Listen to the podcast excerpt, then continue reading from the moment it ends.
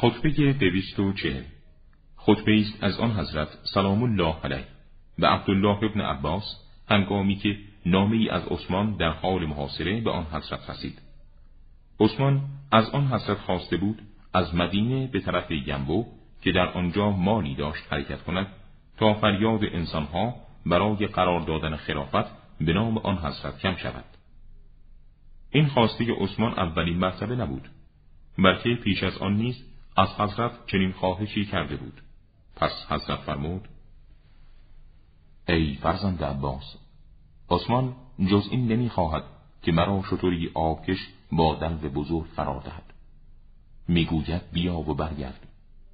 به من پیام فرستاده بود از مدینه خارج شوم، سپس پیامی فرستاد که برگرد و به مدینه بیا. حالا پیامی دیگر فرستاده که از مدینه بیرون بروم. سوگند به خدا، به آن اندازه از عثمان دفاع کردم که می ترسم گناهکار شوم.